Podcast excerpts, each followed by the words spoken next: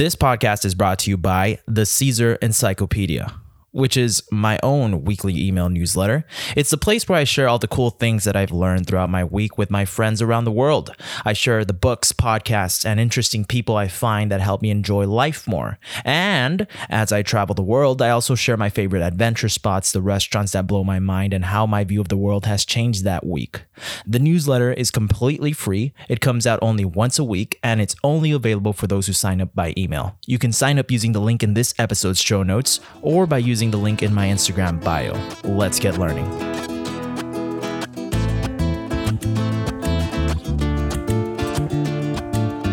Welcome to the Dose of Caesar, the podcast that talks to people who have studied, worked, and lived abroad. And we learn about their stories, their motivation for going abroad, and how it impacted their lives.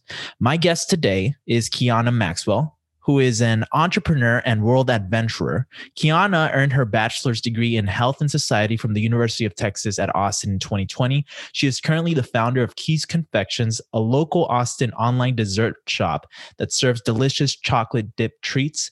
Kiana has also traveled the world. In 2017, Kiana studied abroad in China at Beijing Foreign Studies University with your boy, Caesar. She went on to study in Mo- Monterrey at a private university called Mexico Tecnológico de Monterrey. I don't know why I stuttered there, but Kiana, welcome to the show. It's it's Hi. amazing to reconnect. Yeah, it's good to see you. Thank you for having me. Yeah, and um, you know, I just I didn't know that. When did you go study abroad in Mexico? 2018. 2018, right after uh, right yeah. after we went to China. Yeah, China was kind of life changing. You okay. know. Yeah. Okay. We're going to get to that, but uh, we're going to get to that. But first, I wanted to ask you the question um, when you were in high school, did you visualize yourself traveling around the world during your college years? Did you have this vision? No. No. What did you what did you think was going to happen in college? Honestly, I didn't know. Mm-hmm. You know, I am a first generation college student, so no one else that I know has gone to college. And so I had no idea what college was going to be like. And wow. so I definitely did not see traveling in the cards for me. Gotcha. And why do you why UT Austin? Why did you choose to go to UT Austin?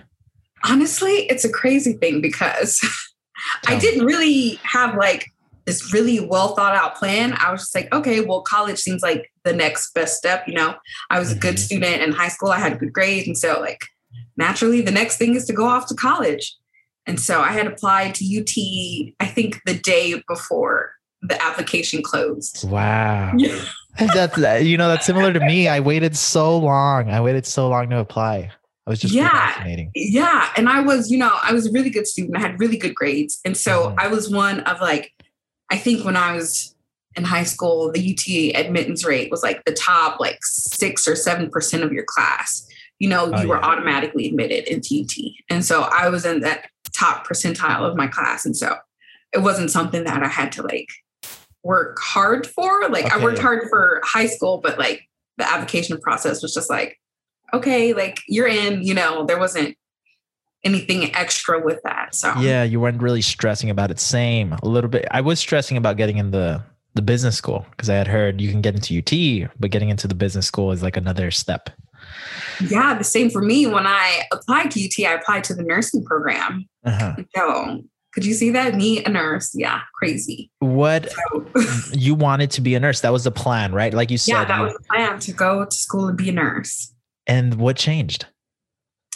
Um, actually, crazy enough, I'd met Caitlin, who worked in the DDC program. So, just a little background on Caitlin. Who is Caitlin? Just for people who are listening. So, Caitlin is a lot of things, but when I met her, she was like an advisor type of person for the Longhorn Link program at UT. And, and the, the the Longhorn Link program is like a student program, right? Yeah. Okay. Yeah. And so I'd met Caitlin and she's like, you know, we're gonna go to China.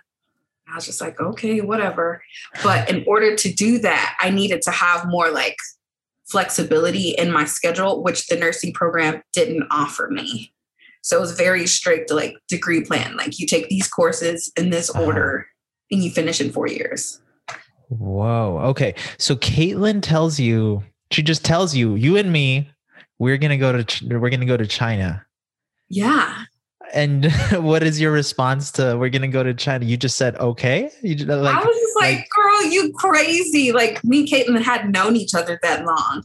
And so for her to be like, okay, like this is happening in like two years, you know, when I was a freshman, I was like, girl, I never, I wasn't even thinking about traveling. Like it was never anything that I thought about. I was just like, yeah, I'm here for school. And like, that's about it. But she's like, yeah, we're going to China and you're going to be on that trip. And I was just like, if you say so, like she's crazy. That's amazing. Two years later, we were on that trip. wow. Do you did you ever ask her after that why? Why she told you that? Why she was because you said she she had just met you. And, yeah, we had uh, just met. And she's like, yeah. What was it? Uh, what was her reasoning behind it? Why you? Was she telling everybody? A lot of students? I have no idea. We'd never talked about it after that. It was just like, okay, like cool, like yeah, of course I'll go on this trip. If you were to guess, why? Why do you think she told you that? Maybe because of my dazzling personality. okay, you guys were getting along. Okay, so you yeah. guys were getting along. Yeah, she, she we're still have... friends now. Like, I just talked to her the other day. Yeah. Wow. So if it wouldn't have been for Caitlin, you wouldn't have gone to I China. I would not have done it. Do you you had never had contact with like Dr. Moore? You know, uh, I was a part of Longhorn Link was like, which is kind of together but separate from the Gateway Scholars. Uh-huh. And so I taken a lot of Dr. Moore's classes. Yeah. You know, throughout college. But I was yeah. just like, okay, cool. You know, it wasn't something that was just like, I'm doing this because of Dr. Moore, but it was like an added perk. Yeah, yeah, yeah, yeah. Wow. I had no idea that that's that's that's amazing that Caitlin did that for you. And so wow. And so you dropped the you dropped the nursing program after that. I did. Wow. I did. That's a yeah. big choice. It was. And at the time it was just like, oh my gosh, what am I gonna do? You know, because I still wanted to be a part of healthcare. You know, I enjoy helping people. And so I was like, okay, well, what do I do that's not nursing, but still healthcare, you know, in the medical field, still like helping people. And so I landed on my degree, health and society. Health and society. And so you you change your degree to health and society. Caitlin tells you we're going to China in two years. Two years is a long time. I mean, Caitlin could have said that, and you still could have been like, okay, I mean, I'm in, but within two years, you could have just you know, lost contact with Caitlin or, you know, yeah, so no, happens. me and Caitlin, me and Caitlin are tight. There was no losing contact. so there was no losing contact. And she did, you decided to apply or she kept pestering you about applying? What was the deal? How did, were you full in at the beginning? Cause it didn't seem like you were hundred percent. No, because I thought she was like crazy. But like as time went on, I was like, yeah, okay, cool. We'll do this. Like, I'm pretty much like go with the flow. She's like, oh, you're going to go. And I was like, cool, we're going, you know not much much thought after that. Whoa, okay. You apply, you get in.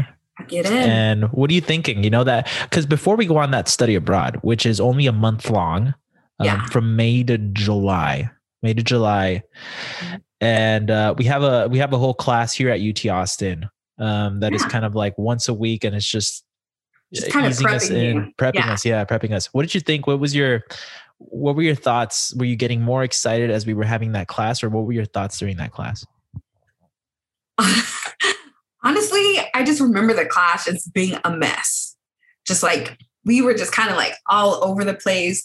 I felt like there were a lot of things that I was just like, what are we really preparing for? Like, is it really going to be this different?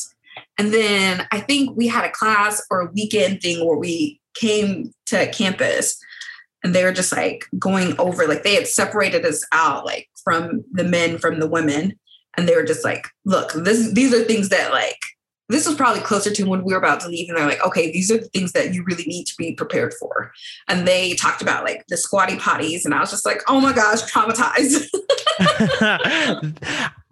wow it's just like things that you need to be prepared for like as a black woman going abroad to like Asia, specifically going to abroad to China. And so we were just like prepping for those kind of things. And I was just like, this is a lot. you know, they didn't prepare us for everything, but they did, you know, give us a bit of like heads up. Like, okay, these are the things that you can expect. What uh what else did they tell you? What did they tell you you could expect? I I don't remember being told me myself because I do remember they separated us at one point, men and women. And Yeah. uh, I don't remember being told about the restroom. I, I remember Yeah, maybe I was, but I wasn't worried about it. yeah, they definitely told us. And we're just like, huh? And they're just like, yes, this is something that you need to be prepared for. They don't have Western style toilets. And I was just like, okay. And then we talked about other things, just like, you know, women health kind of things.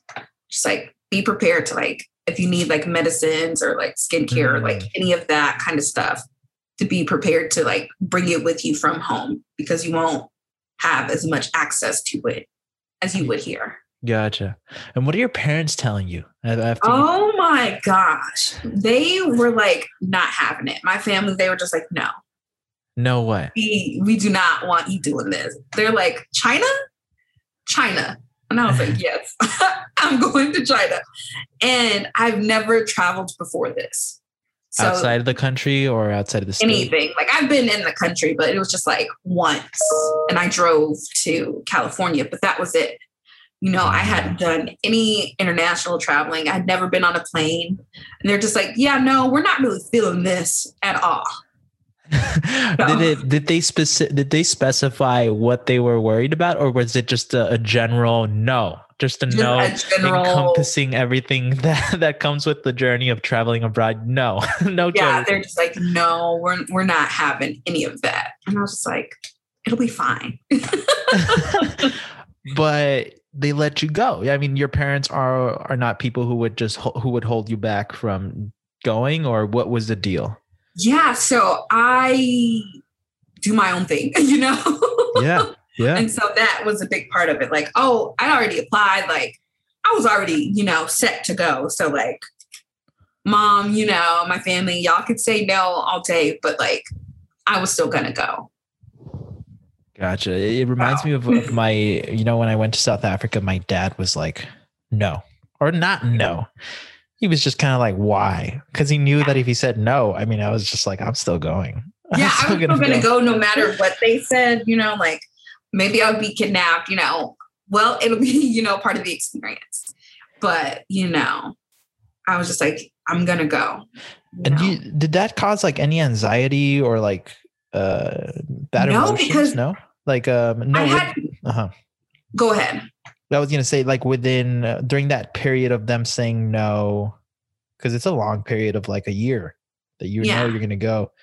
Did it cause like doubts? No. Gotcha. No.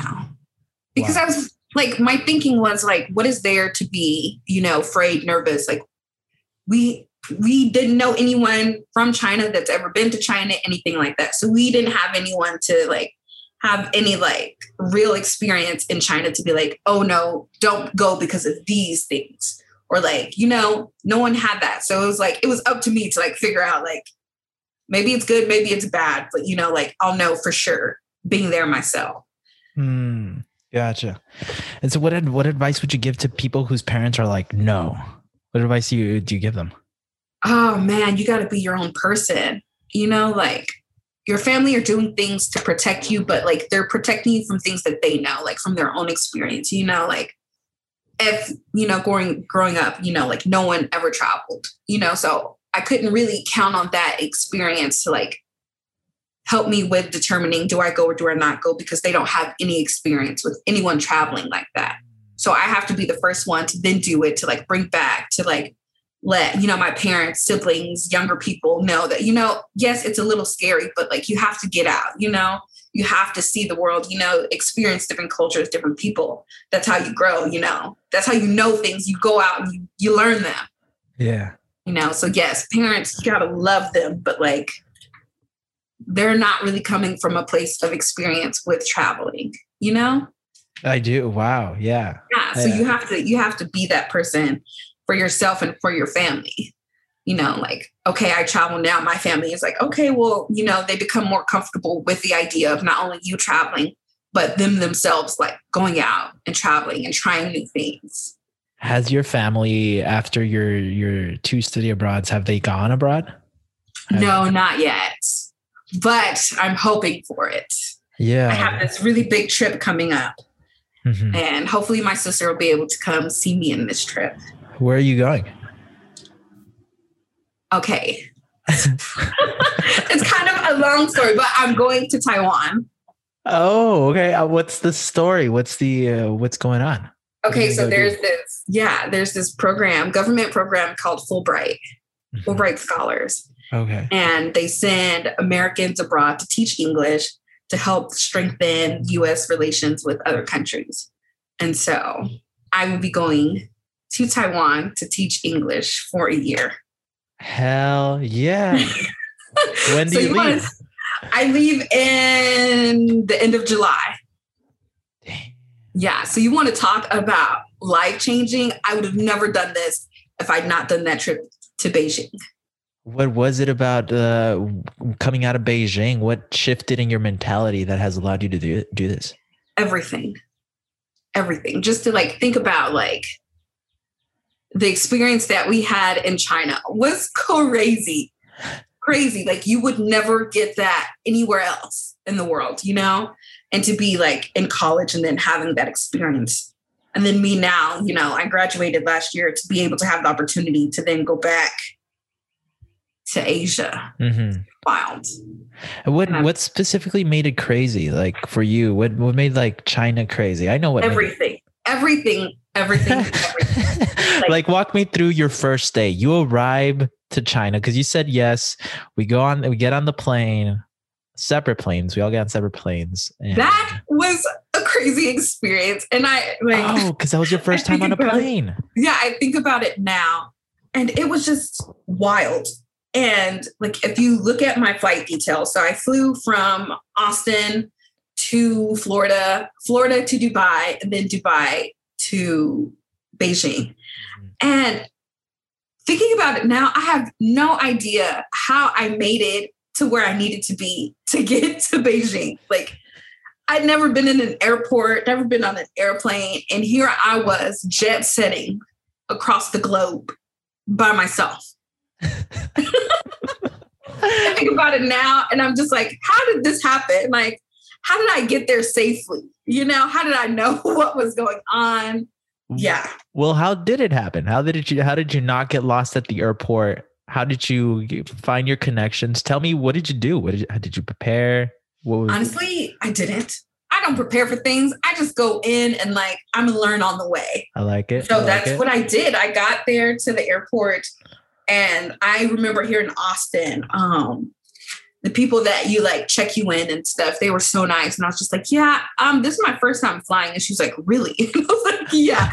And she was just like asking me where I was going. She's like, wow, this is your first time flying. And you're like, getting out of here. and so just like paying attention like when you're in those kind of situations it's like survival not that like there was a situation where you didn't need to survive in the airport you know but just like making sure that you made your connecting flights and like now like i have experience with like what happens if you like not that i've ever missed a flight knock on wood but having flights delayed Mhm. and so luckily that didn't happen on my way to China. None of my flights were delayed. I was on time for everything. And I was just like, how did this happen? You know, like, Yeah. what are the chances that like none of my flights get delayed? There are no issues with anything. And I get to where I need to be on time. On the way back, there were some issues, but it was on the way back. So it wasn't that big of a deal. But just like going in and like, honestly, the only piece of advice that I got um, from the flight attendant lady that was helping me check in, she was just like, "Oh, just be sure that whenever you're like to like get your bag checked when you like re-enter the country." That was it. Oh. Like, oh, this is like I'll just pick up my bags when I'm in Beijing. She's like, "Yep, it'll be there when you get there." And I was like, "Okay, cool." And then yeah, I I just mean, that's good advice.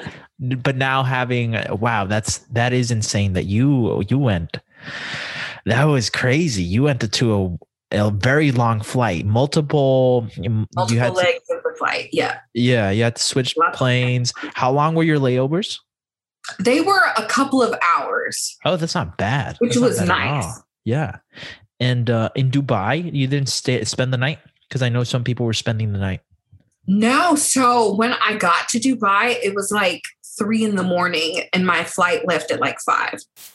Wow, that's that's So I was in the airport overnight, Gotcha. both times when I like was going to Beijing and on my way back home. My flights were in the middle of the night.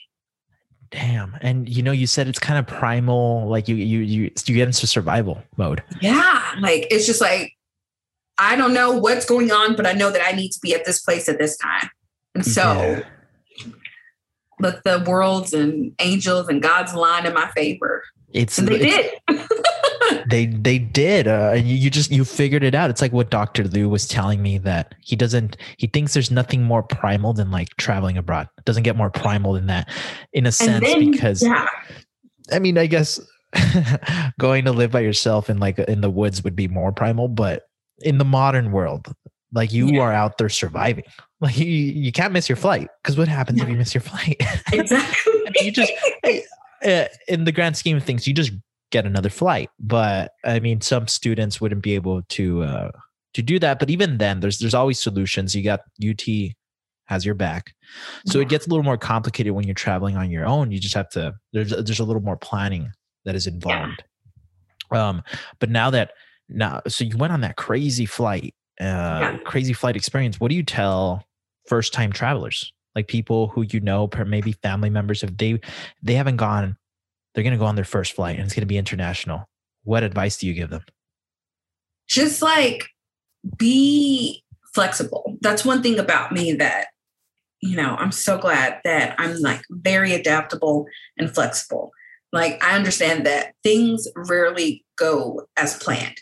And so, like, when you're traveling, it's a whole nother ball game. You know, like, you just be prepared for things to like not go as planned.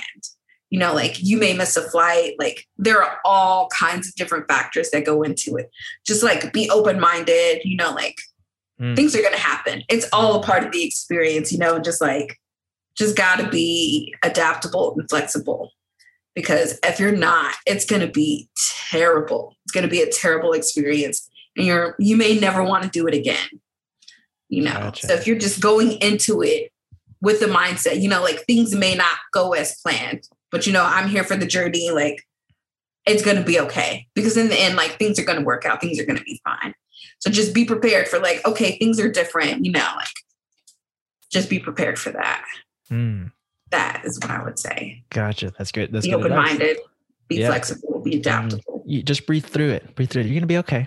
You're gonna be okay. yeah You know, you just gotta and there's a solution to everything. And so you get to China. Tell me about your first 24 hours in uh in China. What stands out if you can remember?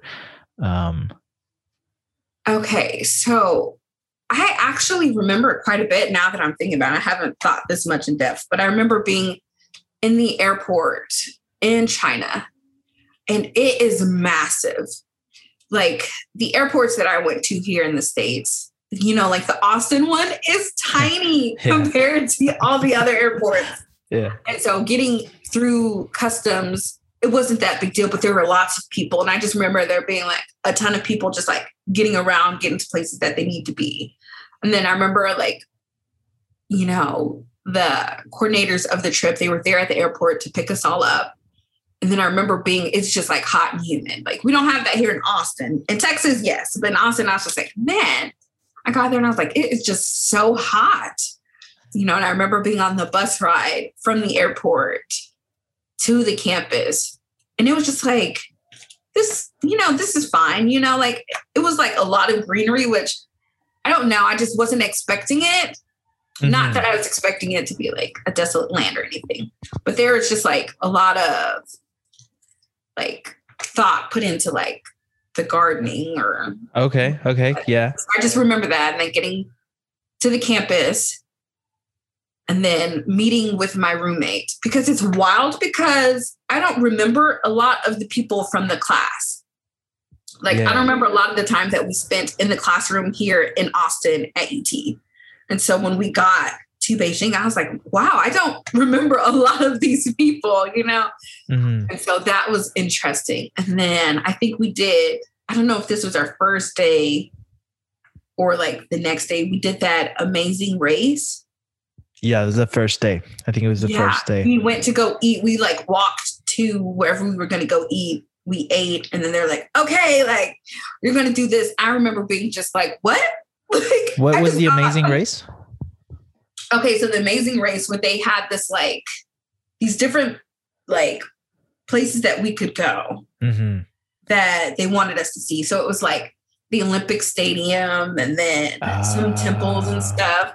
Um, going to I think it was Tiananmen Square, which is where like That was like- far. That's far. yeah, yeah. Okay. Okay, so we did that in our small little zoos, um, our small little group. And so I remember ah, I was so tired. There was so much walking. I don't think they really prepared us for the amount of walking that we were doing, Oh yeah. like for the whole trip, but especially for that first day. And I remember like being in Tiananmen Square and my group, they're all just like super athletic, like, yeah, we're gonna go to all these places. And I was just like, can we go back to, to campus so that I can take a nap? Like I was just so over it.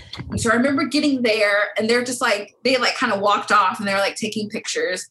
And they had this like garden bed, like with a little curb on it. And so I was just like sitting there. And I was just like, okay, like I'll let them like go take their pictures and I'll just like chill out a bit. And as I'm sitting there, these two ladies, they come up and they sit right next to me. And I was just like, oh, okay, like it's a curb. Like anyone can sit here if you it's a public curb. Yeah. I'm like, cool, I'll just like move over a bit. And then I realized that they want to take pictures and they like, hey, like, would you take a picture with me? And this is my first experience ever with this happening. And I'm like, huh? Like, what do you mean? Like, like, sure, like I'll take a picture, but I'm like, why am I taking a picture with these random strangers? And so that was fun to learn on my first day in Beijing. So I know why you were taking a picture with these strangers, but people don't know why. Tell us why you were taking a picture. What was going on? What was the situation here? Okay, so we were in Tiananmen Square, which is like, what would you call it? It- I know it's where like the president or the leader lives, but it's also like a touristy place, you know. So Mhm. it's like, um, It's got it's Times got a lot of Square. historical significance. Um, Yeah. speci- it, it's like, yeah, it's kind of like I guess equivalent to going to like DC, where like Yeah. a, a lot of like the the his, yeah, a lot of the history happened. Like this is where like, you know, there's governments and stuff and things were overthrown. And and you know for a lot of people in uh rural parts of china this is their big lifetime trip you know? So people who are not in the big cities um, and never are exposed to like uh, people from other countries uh, they've never seen uh, people who aren't chinese. And so you get a you get a lot of uh yeah just people from rural lands who have not met a lot of people from other lands like other countries so Yes. tell us exactly. going on so it's similar to like if you go to Times Square in New York, like Mm, there aren't a lot of New Yorkers in Times Square. That's where a lot of touristy people are. And so it was kind of the similar thing. Like, you know, we're in Tiananmen Square, there are a lot of tourists, you know. And so, like, as you mentioned, they are from rural parts of, of China. And so, for those who don't know, China is a very like homogenous community of people. And so I'm from America. I wasn't used to that. Like the communities that I've grown up in have been very diverse, you know. And so in China, I was very quickly othered mm. and deemed as foreign because I come, I had, you know, I'm a black woman. So I'm very quickly like, oh, she does not belong, you know? And Mhm. so a lot of the pictures that happened, you know, during the trip was because like we're very obviously othered. And it's like, wow, I've never, you know, they're they've never met black people. You know, they don't have a lot of experience with black people. And what they do have is from what they get from media and TV. And so they're just like, wow, like, you know, it was like a two for one special. so so how did how did that make you feel that first interaction when you realized what's going on these two ladies sat next to you because they wanted to take a picture of you what what's going through your mind what are you thinking at first, you know, like for the first, because we were in Beijing for about a month. So the first like couple of weeks, I was like, okay, this is fine. Like, you know, they don't have a lot of that exposure to to black people and to black culture. And so I was like, I was fine with like taking pictures. It wasn't like a huge deal. But it became a problem when people would like kind of they would kind of like sneak take pictures of us. And so our group was a very large group of mostly black people. So there mm-hmm. were about 60, 65, 70 of us on the trip. And like a good 90% was black. And so wherever we'd go, people, you know, people notice us, you know, and so like they want to take pictures because, you know, again, as we've mentioned. And so for the first couple of weeks, it's like, okay, cool. Like, you know, it's new to them. It's new to us. We don't usually have people coming up wanting to take pictures with us. You know, like we're not Beyonce. So yeah. but after a while, it became a thing of like people would kind of like take pictures over their shoulder. And that like as a group, I remember we were all very like uncomfortable with that because it was like, you know, at that point where you're like kind of like sneaking pictures mm-hmm. of our group, it's like, okay, like they know fundamentally that, you know, something is wrong and they shouldn't be doing that. And that's why they're like sneaking the pictures. And so after that, it became like, you know, it made us all very uncomfortable. And for all of the Black women on the trip, we all had our hair done in a protective style. And we would get lots of people coming up, like touching our hair. And like, I remember one time we were in a mall and one of the girls on the trip, someone was touching her hair. She's like, no, please, you know, please don't touch me. And the lady continued to like try to touch your hair. And so it just became yeah. like, you know, a kind of bigger thing than we had, you know, expected or prepared for. So what do you do? What do you like um cuz I, I didn't go through this, but like uh you know like what do you do after when it becomes uncomfortable and it keeps happening? Yeah. You just kind of like just as nicely as you feel comfortable just like getting out of the situation just like actually like you know say no that you're uncomfortable and then you just try to leave mm. then they get like oh they don't want a picture you know they were all you know for the most part everyone was pretty nice about like oh we you know we don't want to take any pictures but yeah. and so what did that uh that experience that particular experience what did like did it teach you anything about the world? Like, I just feel like that's such a uh, that's that's such a odd different experience you know that it's kind of i'm wondering if there was any lessons or like uh, something that it taught you about people.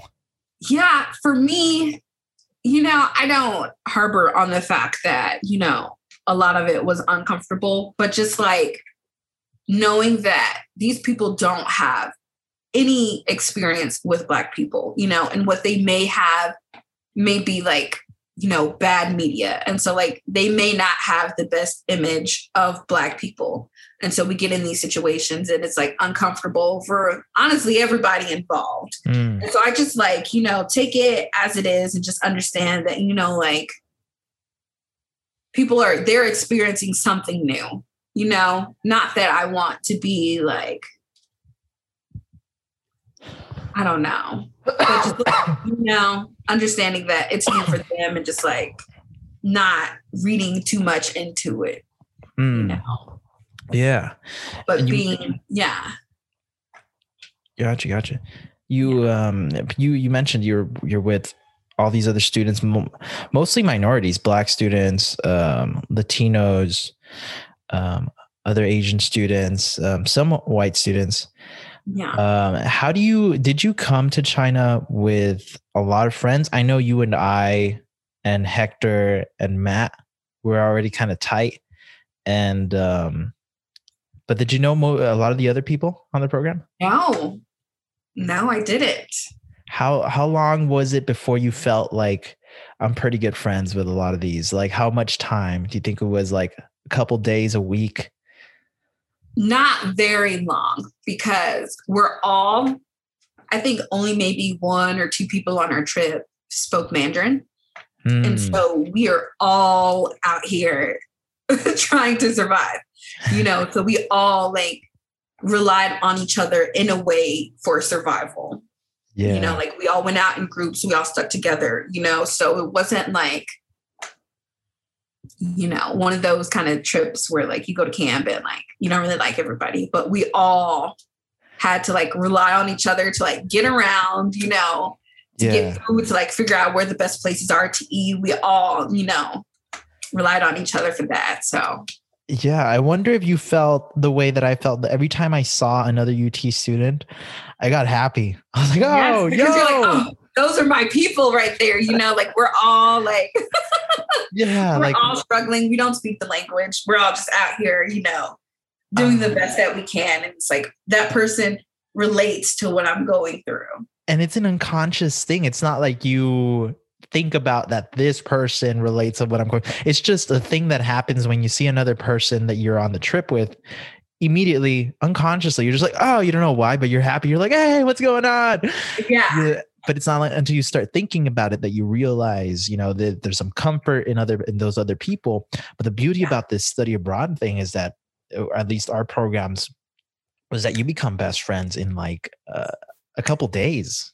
It's Yes. so fast because you're doing everything. Because you're in an environment where like you have to rely on that person to like really get around to do things. And so it's like you have to like fully trust that person that like things may go bad, like this person, but we got each other, you know? Yeah, and out there, you know, although they might not be like your best friend in in the United States, out there, it very much feels like this is my best family. friend. Yeah. This is this we is my family right now. Together. Yeah. It's it's such again. I think it goes like a, it becomes like a primal thing, like Yeah. uh, like where you trust is such an important thing with humans, you know, and it's it's hard to build, and it's just it's so obvious when you're abroad that trust is so important, and trust is really all you got.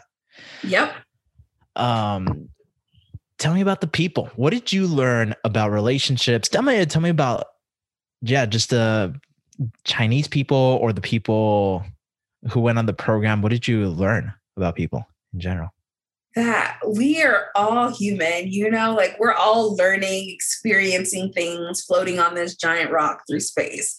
You know, like everyone in those kind of situations, like nobody was ever just like, you know, like no one was mean, like not the people on the trip, you know, the people in Beijing, everyone was super nice. We'd go into restaurants and again very clearly you know like immediately othered and you know seen as foreign and they were all so nice with like i remember the first night in china we went to this restaurant um, just like a small group of us we went to this restaurant and they're like Mhm. oh my gosh and one of the guys that we went to this restaurant with he had um, a translator dictionary book and the people at the restaurant they're like oh my gosh this is so cool like can we have this and he's like no i like i, I need this to get around but like they were all so nice you know?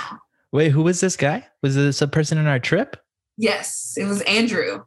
Andrew. Andrew had a he, he, he had a- like a translator book and he would like open it up like and try to flip through to find the words and that's ridiculous. that's Yeah. ridiculous because it's so hard with mandarin. Exactly. You don't know the and characters so like after the first couple of days like i don't think he used it ever again but Yeah, that doesn't seem very very. Doesn't Not seems like more of a headache. um, the food you mentioned restaurants. What what do you think of Chinese food now, or what do you remember about it? So, as someone who doesn't have, who hadn't had a lot of world experience or anything like that, Mhm. I was expecting to get Chinese food that you have here in America. Which know, like was this- like what? It was just like orange chicken, like egg rolls, like that kind of stuff. And I was just Ah. like, okay, beef and broccoli. Like, okay, like I love Chinese food here in America. And, you know, just very naive. And I was just like, I got there and I was like, okay, this is not what I thought it was going to be. But it turned out to be so much better. You know, a lot of it, like sometimes they had restaurants had menus with pictures on it, and you'd be like, okay, I want this. But you don't really know what you're going to get, and you may not get the picture, you know? yeah, you're guessing what's on the Yeah. picture. exactly. And so it's just like, you get what you get. And, you know, it was great. You know, I don't remember having anything that I didn't enjoy. Oh yeah, me neither. Um, the food was it was top tier. Is there anything, any dish that you still dream about that you think about? Okay. There, yeah.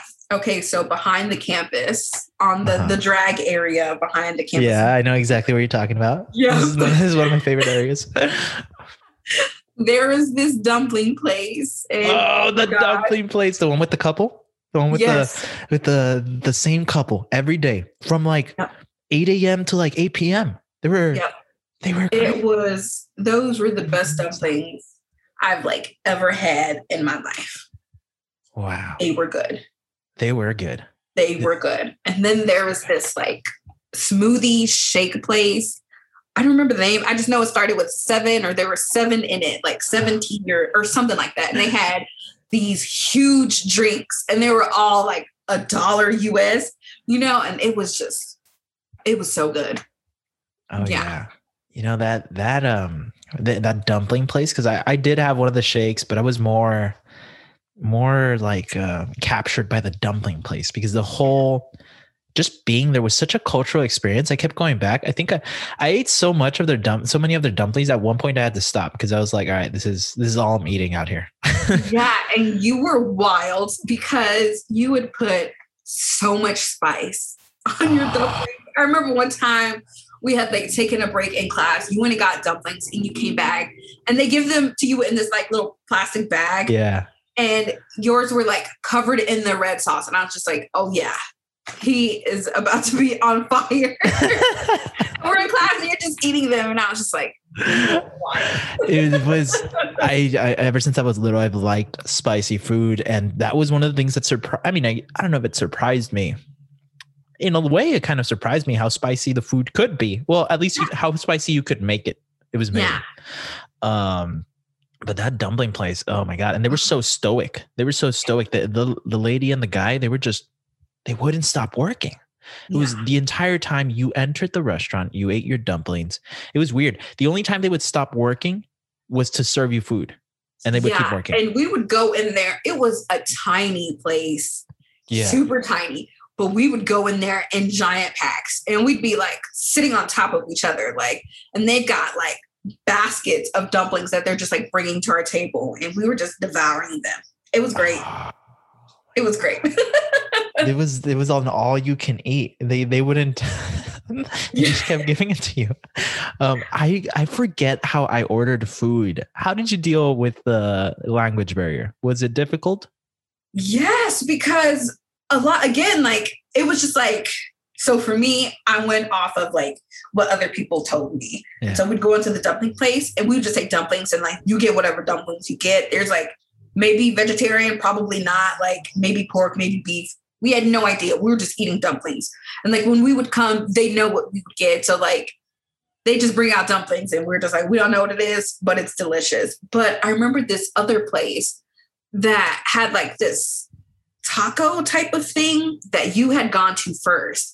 And it was like a green shack. And like you walk up to it and like the menu is in all Mandarin. There's no English, there's no pictures nothing. And I remember you'd be like, oh, y'all should go to this place and get like, I think it was like the number seven or something. And so that's a lot of it, just like going off of recommendations from other people, like, oh, you should try this place, get this. And so we would go there and we would get that and it would be great. And we'd be like, oh, cool. But yeah, just kind of guessing, just pointing at things and yeah. I think I think I know what you're talking about. The number seven. It was like a guy, one guy, right? Yeah. And he had like these tortilla type of deal thing. Yes. That he would stretch out with his hand and then he would put them in this crazy looking oven that yeah. he would put them like vertical. And uh, that guy was so nice. People would try to skip line, uh, skip in front of me in line. And he was, he was like, no, no, no, this guy was first. And I would go yeah. all the time. And he like, he knew what I wanted. he was like, yeah, exactly. Like you know, again, because you're very easily identified as other, and it's like, oh yeah, I know that guy. Like he comes here all the time. Like, or like when we go places, like, oh, I know this group. Like they're gonna get these dumplings. You know. Yeah, yeah. So that was great. are are there uh, what adventures stand out that you can't forget from China? What excursions? Oh my gosh! Mm. When we climbed the Great Wall. This is a big one. People always mention this. This is huge. Okay, so I'm terrified of heights. So I just thought it was going to be a cute little thing. And so when we get to the place, the part of the wall that we're going to climb, like when we start walking up, it's like steps. It's like we walk through this like kind of garden park area and we're just like walking up steps. And I was just like, okay, like this is cool. Like I can do this. And so we're walking up the steps.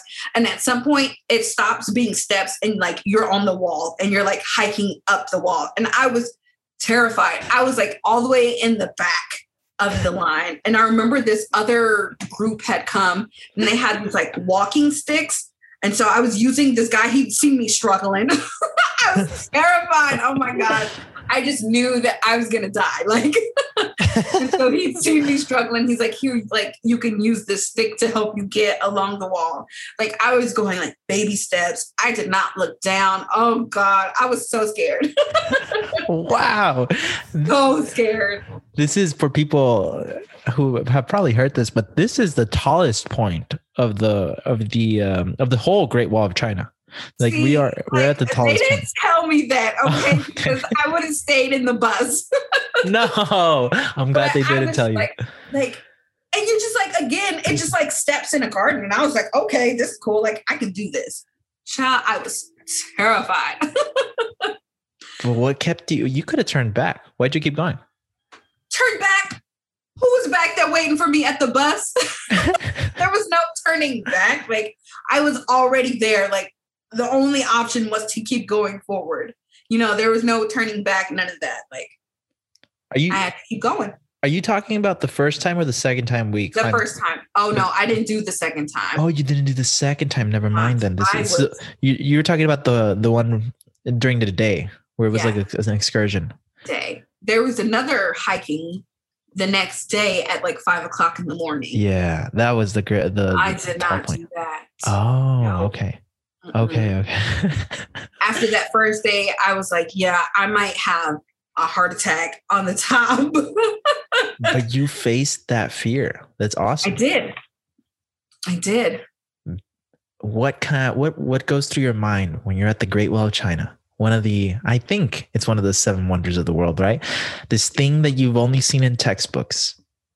What it do you think up there? Wild to think that like I am on the Great Wall, terrified of heights, up here hiking this thing. And it wasn't like the part that we were hiking wasn't like what you see in the textbooks where it's like cute and like paved. And no, it was like hiking on like kind of boulders and it was like falling apart. And I was just like, wow, I am really up here. Like, I really did that. Like, I really went to the Great Wall of China and I'm here today to like talk about it. Wow. Like, what the heck? Me, little old me, you know, growing up in my community, you know, with people who've never traveled the world, who would never thought like, whose first thought would never be like, oh, I'm gonna go to China when I, you know, travel internationally. The first place I'm gonna go is China. And then for me to do that and to have that experience, it was wild. Wow. Yeah. Were there any, did you ever cry? Tears of joy or any tears, but tears of joy? Maybe not until I got back. And I was just like, wow, like I really did that. You know, like in the moment, you're just like there and you're like, wow, this is great. But you're never like, you never think about, or at least for me in that moment, I never think about how that whole trip or that experience like changed my life. You know, you don't see that until like after and you're like, wow, like you know, that not only changed my life, but that changed the lives of the people around me. How did you see that it changed others? Because, like, not just like me climbing the Great Wall, but like me, like doing something unexpected that people don't even think about, you know, like, especially like not my family. It's not like, you know, again, like, oh, the first place I go is going to be to China. Mm-hmm. But for me to like go somewhere that people wouldn't expect from me and to like do that and to come back and bring back those experiences to like show people like yes it was terrifying but like you can do it like you can maybe go somewhere else that you know bring back some different experience that maybe i don't have that you can then share you know, with the community to be like, you know, these aren't your only options in life. Is to like do this specific job or like to travel to these like specific places. Like you can do unexpected things and still have a great time and, you know, bring back memories and, you know, like change your life and like it's a whole thing. You redefined what was possible for your entire yeah. family. That's incredible. Exactly. exactly. Even with people who may doubt you or who may have their own fears about what may happen, you know, you just have to do it. Hmm. And so you tell yourself you just have to do it, and then you go again to Mexico. Oh my gosh, um, yeah. and for Mexico is interesting because I did Mexico because it's closer, it's closer to home. You know, it's not Beijing, it's not across the globe. It's mm-hmm. closer to home, but yet it's still like so different from the US.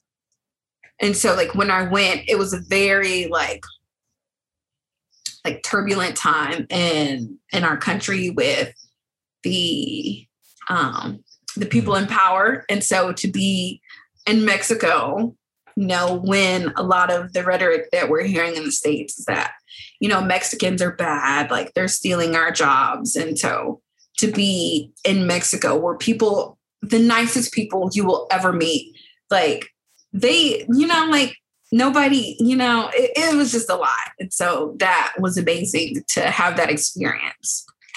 How much time? Mexico. How much time did you spend in Monterrey? I was actually in Querétaro. Oh, in Querétaro. Yeah. Gotcha, gotcha. Yeah, it was like a uh, the school was the Monterrey, like UT, Dallas, or wherever, but I was in Querétaro, and okay. I was there for about six weeks for an exchange program. So different from the Maymester, mm-hmm. where it's like faculty led, you're going with a group with a faculty member yeah. to learn a specific class. It was like you're kind of on your own. Like there were definitely other people from UT who went to get it out with me, but it was just like everyone's taking different classes. Who who were the people you hung out with the most when you were out there? Okay, so I had this group of people and we did like everything together. There were like maybe six of us. And we would like go party. We would mm-hmm. go like doing excursions. We would just like do everything together. Gotcha, gotcha. Kind of like um, a, a smaller version of um, of of, of, of over there at yeah. UT. Did you say those stu- those six students were from UT as well? Yeah, yeah. And uh, how did you? How did the people compare? Did you see similarities between Chinese people and Mexican people? Um, what are the differences? And like yeah. your second time abroad, like you, you know, you get to see two completely different points of the world. Um, and so I'm wondering what uh, what the what you saw. Yeah. So where I was at, there weren't a lot of like touristy places where people from rural communities are coming in. And so it was a pretty like urban city. And so like there weren't a lot of people being surprised or like shocked to see foreigners. Hmm. You know, like everyone was super nice. Everyone's just kind of going about their day. You know, they weren't really worried about me. And I was like, okay, cool. And, yeah. you know, we're just like, coexisting. Gotcha. Yeah. And so it was just, it was very different. And when I was in Mexico, I lived with the host family. And so that must have been amazing. Because uh, yeah. I remember living with a host family in Cuba, and it was just, uh, it was even better because you got deeper into the culture because they bring you into their culture. Yeah. And I remember the meals, you know? Oh my gosh. Yeah. Um, and and just even talking to them. Did you speak Spanish?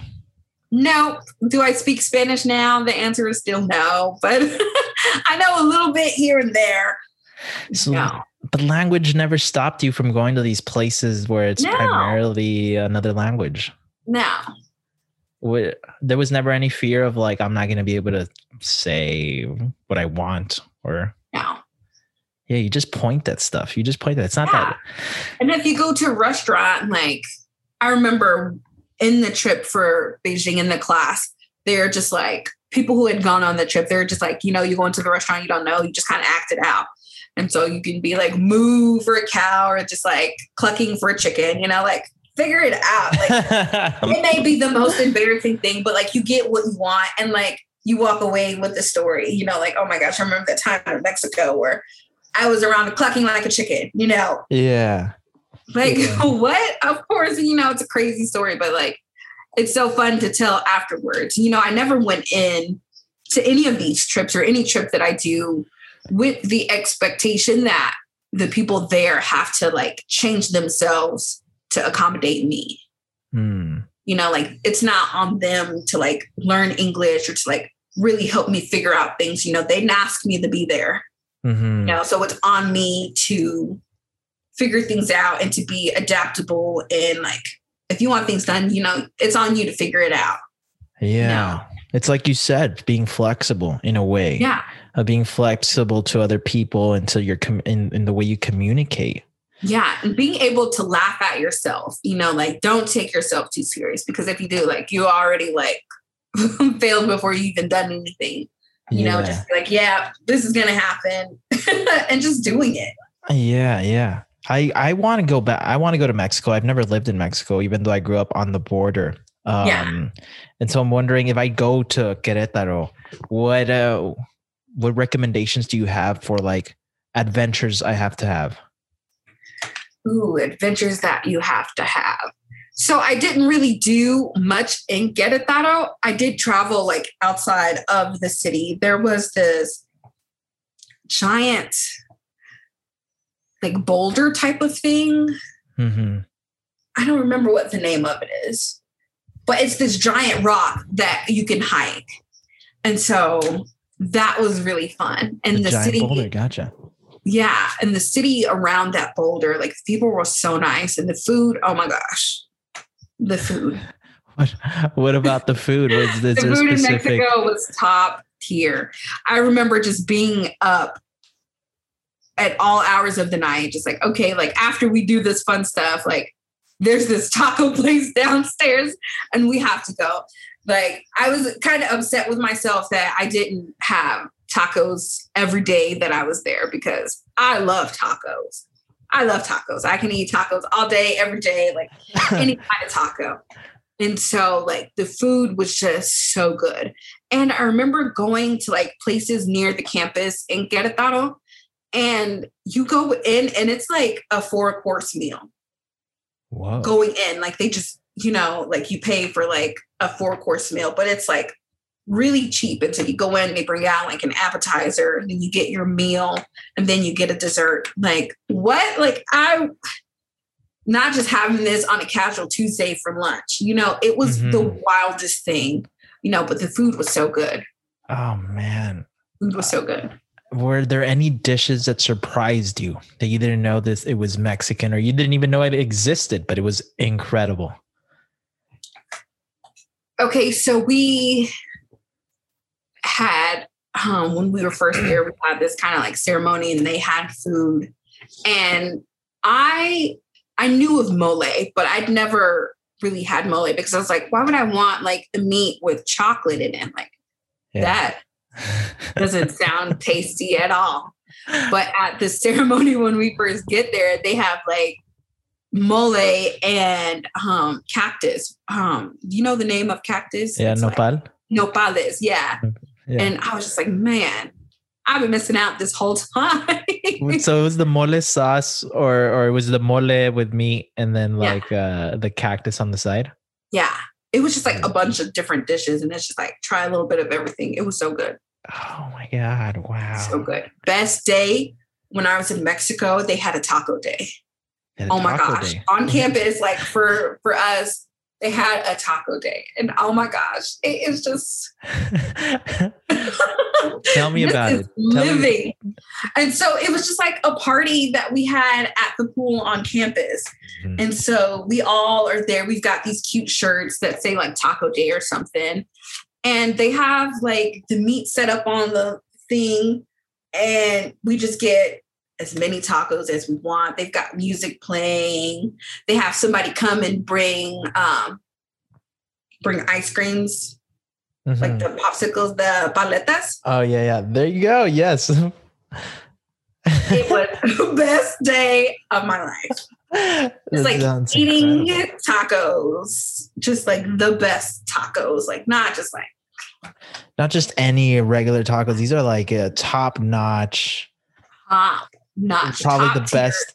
Yeah, the probably the best taco you could get in Austin times ten times a Yeah. hundred.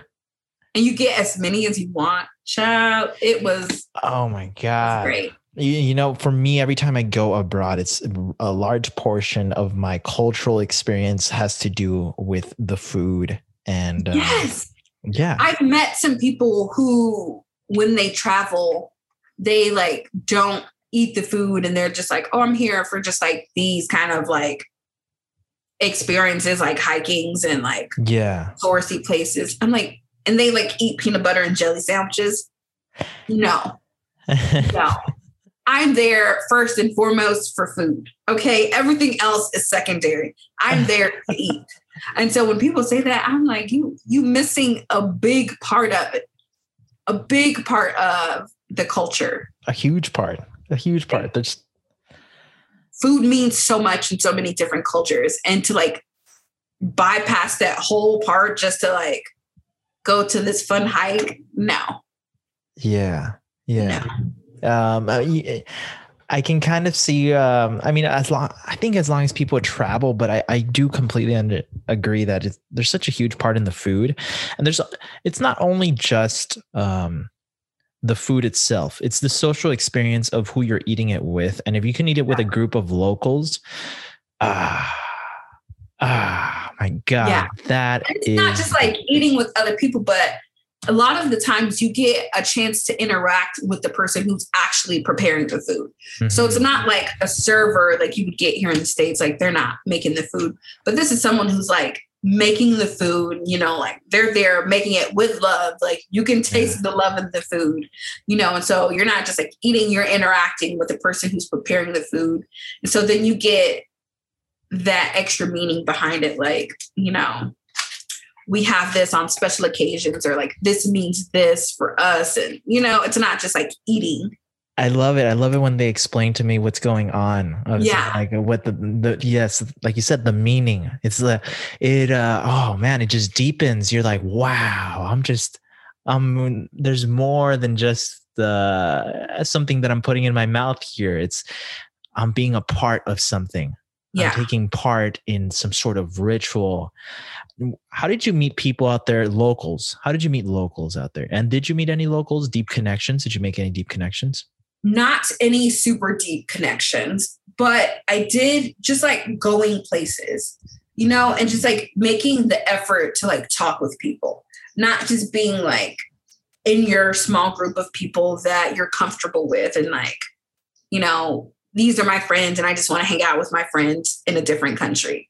No it's just like going to places interacting with people and like making that extra effort to not just like be there for what you think you're there for. Like I was there to go to a class, you know, to learn.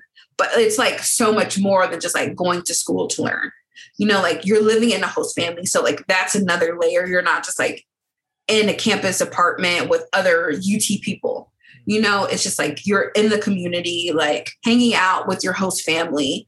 You know, my host family, they invited me to things where they were like hanging out with their friends. And so like you learn more about like the people that you're living with. Because it could be like okay you're in a host family but you're going to be in your room and you're never going to come out. And if you come out it's just like to go out of the house but not to interact with them. Like that's crazy you know like you're living in their house you know you want to Yeah. make that effort to like to show that you appreciate that that you're you're you want to learn you know like you want that experience hmm I, and I will say that if you're looking for adventure, yes, you can find adventure on your own, but most of the time that I found adventure, it's always been through other people. It's it's just yeah uh, I meet someone that leads me on an incredible, unforgettable, life changing adventure.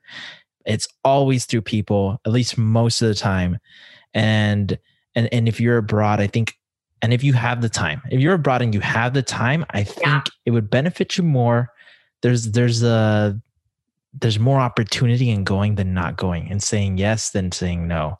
Of course, if you're, you know, as long as you're being careful and you trust the person. Yeah. So now that you're going to Taiwan, what is your plan? What is your plan? What are your, what do you want to take out of this experience?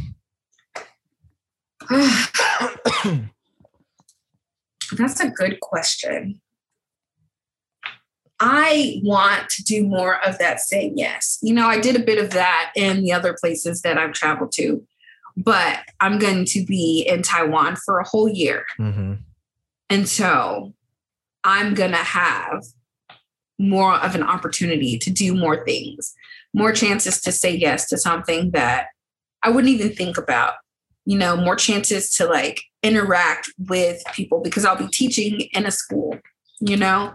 And so, like, interacting with students, like, we had a bit of that in Beijing, but like on a more consistent basis, you know, like every day I'm going to be teaching with these students instead of just like once a week, you know, for a couple of hours, but just like really learning, you know, and being fully immersed in mm. Taiwan and Taiwanese culture. And so that's probably the biggest thing, you yeah. know, not being so so involved with like my with people that make me comfortable you know being uncomfortable is how you grow. And so i want as many opportunities to grow as possible. So. Yeah i i, I hope you do it because it's the it's the best right? And yeah. just keep getting out of the that comfort zone. Do you write? Do you do you journal? Yeah. You do? Do you journal when you're abroad?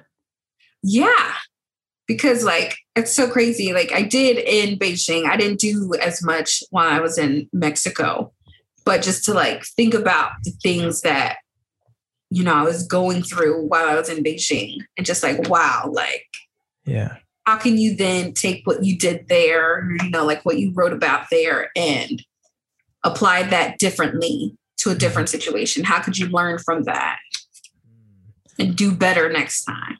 Yeah. I've been unsuccessful in like journaling, kind of like, as in, like re- I haven't written. I've tried written writing about my stories, but I I quickly drop it. Like when I'm yeah. when I'm trying to write everything down, but it's I find it hard. It's easier to have like a conversation with someone. Yeah, like, you're talking with you, and I'm just like remembering all of these things, and I was just like, oh, you know, like a lot of that. You know, I like to be in the moment, so I don't journal as often when traveling because I'm like in the moment. Yeah, and and um, you know, I that's not a bad idea. I think uh, traveling and doing like a like an or an oral journal that yeah. would be a lot of fun. I'd have a lot because you're right. It's so much more fun talking about it. But what I do find uh, the I find it useful journaling for reminding myself of what I want to do or or be when I'm in a new place, and like every day, kind of like writing down the the same thing and it it'll like transform as the days go on but i i do find that like when i write these things and i'm abroad kind of like an intention that yeah. i have before it, it just helps a lot for actually doing doing that thing exactly because it's fresh on your mind and you're like no like i want to get these things out of my time here Exactly, exactly. Still being flexible to like, you don't know how you may get that thing if it's an open ended question or that kind of thing, but just yeah. being open to the opportunity and the experience when it comes. Yeah, yeah. And um I know we're we've gone an hour and 20 minutes and I just have a few more questions for you. Okay. Um what have your experiences taught you about the United States as a whole? Now that we've gone through all of them, I know I've I've touched on this later, but as a whole, what have they taught you about the United States? That for me, it's like it's very just like single-minded. Like the US in like they kind of teach you and like, oh, the world is like this one thing, you know, and it's so much more Mm. You know, there's so much more when you get out of what you're used to. You can travel in the States, you can get kind of similar experiences. You know, like if you go to a beach here and go to a beach somewhere else, you're still at a beach. You know, people are kind of the same. But when you get out of what what you think is normal, you know, to like experience something totally different. That's when you really like learn about the world and like get that worldview of like how you think about people. How do you think about yourself? How do you think about change? You know, how is this country different from the one that you grew up with? Like, you know, just you notice those differences and like things may mm-hmm. not be as, you know, cut and dry as you may have grown up thinking that they were. Mm. So that that would be my thing. Like people have like very like this is what I know like I grew up with this. This is the right way when there are so many different ways to get to the same outcome. Mm-hmm. It's a uh, it's negotiable, right? The yeah. way things are are nego it's negotiable. Exactly. What have your travels taught you about your fears? oh my gosh that your fears are just there to like keep you from being the best you that you can be you know like some fear is good. It like keeps you alert. But most of the time it's just a way to like hold you back you know? Like if i listened to my family's fear about me going to china i would have never had that experience and i would have never done the things that came after that. You know, I wouldn't be going to Taiwan for a year if I hadn't. Mm. gone with my my gut feeling and like, okay, fears, you know, they come, but like not letting that stop me from something that could change my life. You know, and it's so like cliche, like, oh my gosh, studying abroad changed my life. But it really does. Maybe in that ways that like people that you may think, but like it's in those ways that you don't expect that really have a big impact. Last question here. Okay. Let's say you could give a message to every study abroad student. It's their first time studying abroad before they get on their flight. What what do you tell them? Like I mentioned before, you have to be adaptable and flexible. Like things are going to happen that you may have never expected, never prepared for, but it could be like the best thing ever. You know, like you may be going there like, oh, I'm going to like do this. I'm going to study hard. Like, yes, study, but also like experience things, you know, try something different, try a new food, go to a different place, you know, hang out with different people that aren't a part of your group because that's where you really have those those deep connections. And if you're ever on that side of the world again, you know, you can connect with those people. Awesome. Awesome. Kiana, thank you so much for taking the time to talk to me. Um, I love hearing how it's uh, changed your life, and I'm excited that you're going to Taiwan. That's incredible. I'm glad you're still you're still getting out of your comfort zone, and you're going to go for a whole year. I want I want I want to do that. Like I want to live in a in different countries for a year. So like yeah, thanks for you're even showing me like oh, it's definitely possible. Kiana's doing it yeah, if I can do it, little old me, man, there are so many things that, you know, are possible. You know, I would have never seen this for myself, you know, but like, man, a whole year. But I've never done that long. Give yourself some know? credit because you're also a really adventurous person. I mean, I remember after the China trip that we all went down to Hong Kong. Uh, yes. You're a naturally adventurous person. And I, I I've got a feeling that you're gonna have such a good a good time, an adventurous time in Taiwan because it was a it was quite the adventure when we went to, to Hong Kong. Yep, it was it was, and I'm excited because you know like it's something new. Like I have a whole year to be there, doing new things, meeting new people, making those connections. Like what else am I gonna do? You know, mm-hmm. what else am I gonna do? But keep moving forward. Hell yeah. Hell yeah. Well, Kiana, if people want to reach out to you, let's say they have questions, maybe they really connected with your story, where can they uh, contact you or find you? Um, on the internet somewhere. on the internet somewhere? Do you have like your social media? Um, I know, is it at Keys Confections? That is your business yeah, website? That is my business Instagram, and you can follow my regular Instagram at Keykey Maxwell. At Keykey Maxwell. That's K E Y K E Y underscore Maxwell. Yeah. Or follow me on Facebook. If you find my email out there in the world, phone number, reach out. I'm happy to talk.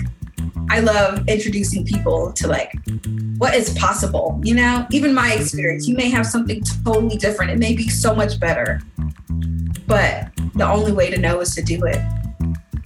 I love it. I love it. Kiana, thank you so much. And to everyone listening, we'll talk to you next time. Hey there. If you enjoyed this episode, well, green light. New episodes of The Dose of Caesar come out every week, so make sure to follow and subscribe on whatever platform you get your podcasts. If you feel that more people should listen to this podcast, then share this episode with your tribe. If you want to connect with me, or if you just want some extra doses of Cesar, of Caesar, of Cesarin Pingüin, then you can sign up for my free weekly email newsletter called The Caesar Encyclopedia, where I share what I learn every week. Or you can reach out to me on Instagram at the dose of Caesar. We'll see you next time.